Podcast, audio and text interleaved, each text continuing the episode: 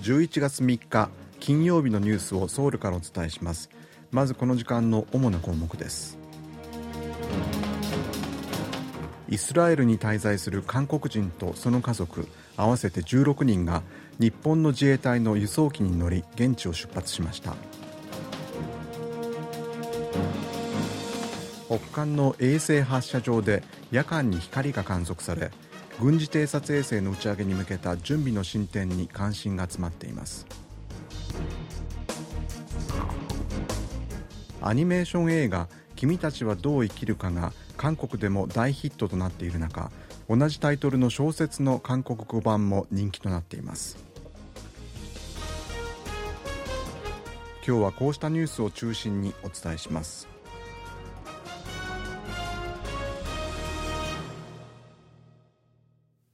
イスラエルとイスラム武装組織ハマスとの衝突が続く中イスラエルに滞在する韓国人とその家族合わせて16人が日本の自衛隊機に乗り現地を出発しました。外交部によりますとイスラエルに滞在する韓国人15人と外国籍の家族1人が現地時間の2日午後5時ごろ日本の自衛隊の輸送機に乗ってテルアビブを出発しました。日本人20人と外国籍の家族10人のほか韓国人15人と外国籍の家族1人の合わせて46人が一緒に退避したということです。これでイスラエルに滞在する韓国人は420人余りとなりました。自衛隊が韓国人の退避を支援するのは2回目です。一方イスラム組織ハマスが実効支配するパレスチナ自治区のガザに滞在していた韓国人は5人全員が現地時間の2日午後11時15分ごろエジプトとの境界にあるラファ検問所からエジプト側に退避しました。イスラエルとハマスが先月7日に紛争を始めて以降ラファの検問所は閉鎖されていましたがカタールの仲裁によって今月1日と2日は解放され合わせて1000人近くの外国人や負傷したパレスチナ人などがエジプトに避難しています。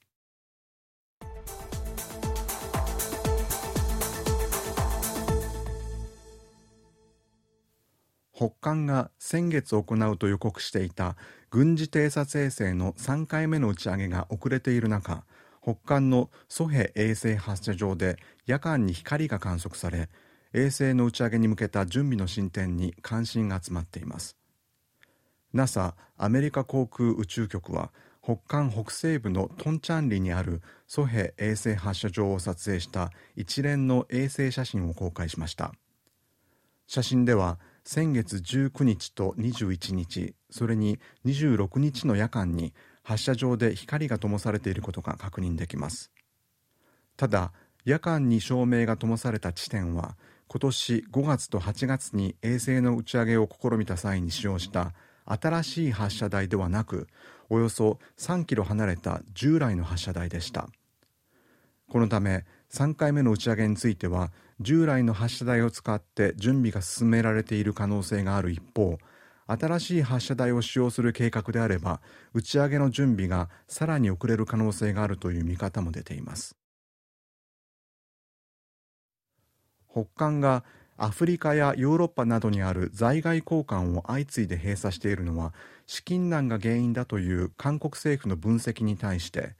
北韓の外務省は国益増進を目指して進める正常な事業の一環だと主張しました。北韓は最近ウガンダアンゴラスペイン香港の在外交換を閉鎖していて韓国政府は北韓に対する国際社会の制裁によって外貨稼ぎの手段がなくなり交換を運営する費用が調達できなくなったためという見方を示しています。これについて北韓外務省の報道官は3日朝鮮中央通信に対して変化する国際環境と国の外交政策に基づき他国に駐在する外交代表部などを撤収あるいは新設する事業を進めていると述べました。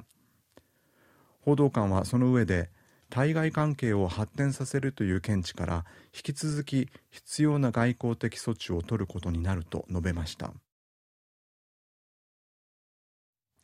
北韓が韓国のスパイだなどとして長年にわたって抑留している韓国人6人について政府は拉致被害者と認定し家族に慰労金を支給することになりました。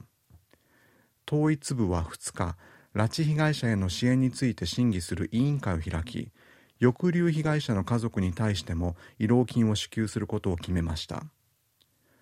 北韓が拉致した韓国人の家族に対しては2008年から慰労金の支給が行われていますが自ら北韓に渡り北韓によって抑留されている人の家族に対して慰労金が支給されるのはこれが初めてです。現在北韓による抑留が確認されている韓国人は宣教師のキム・ジョンウクさんなど6人で政府はこのうち韓国に家族がいる4人に対して慰労金を支給するとしています。慰労金は北韓での抑留期間に応じて支給され最大で2000万ウォンほどだということです。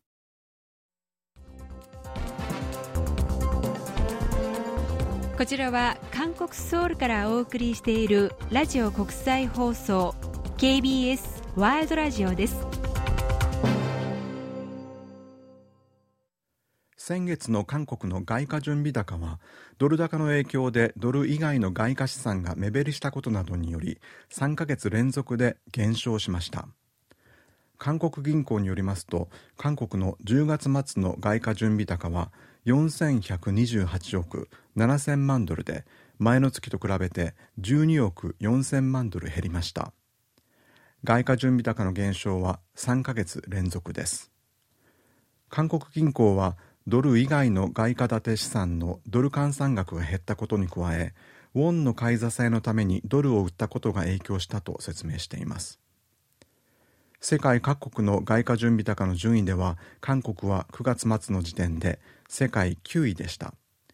1位は中国で3兆1151億ドル。2位は日本で1兆2372億ドルでした。与党国民の力がキョンギ道金浦市をソウル市に編入する方針を固めその是非をめぐって国内で議論が起きている中韓国銀行が首都圏への一極集中が少子化を加速させているという報告書を発表し注目が集まっています。韓国銀行は2日にまとめた報告書で首都圏に人口が集中していることが競争の激化ひいては少子化につながっているという分析を示しました。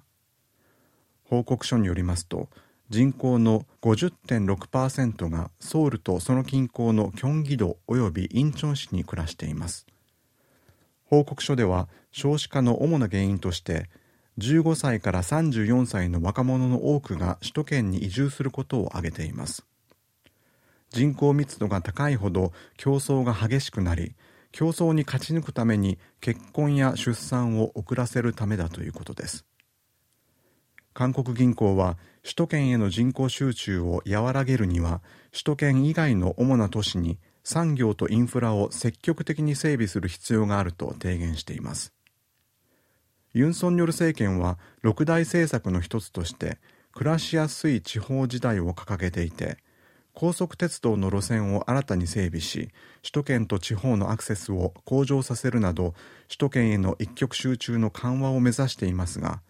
与党では首都ソウルをさらに巨大化させる構想を進めていて政権と与党の足並みの乱れが目立っています。宮崎駿監督の長編アニメーション映画「君たちはどう生きるか」が韓国でも大ヒットとなっている中同じタイトルの小説も韓国で人気となっています。大手書店の巨母文庫が発表した最新の総合ベストセラーランキングで日本の作家吉野源三郎の小説「君たちはどう生きるか」の韓国語版は前の週から55ランク上昇し18位となりました。青少年部門では1位になっています。小説と映画は全く別のストーリーですが宮崎駿監督がこの小説に影響を受け同名のタイトルで制作した映画が大ヒットしたことから小説にも関心が集まっているものとみられます。映画の「君たちはどう生きるか」は韓国で先月25日に封切られ公開から6日目に観客動員数が累計で100万人を突破しました。以上原秀氏がお伝えしました。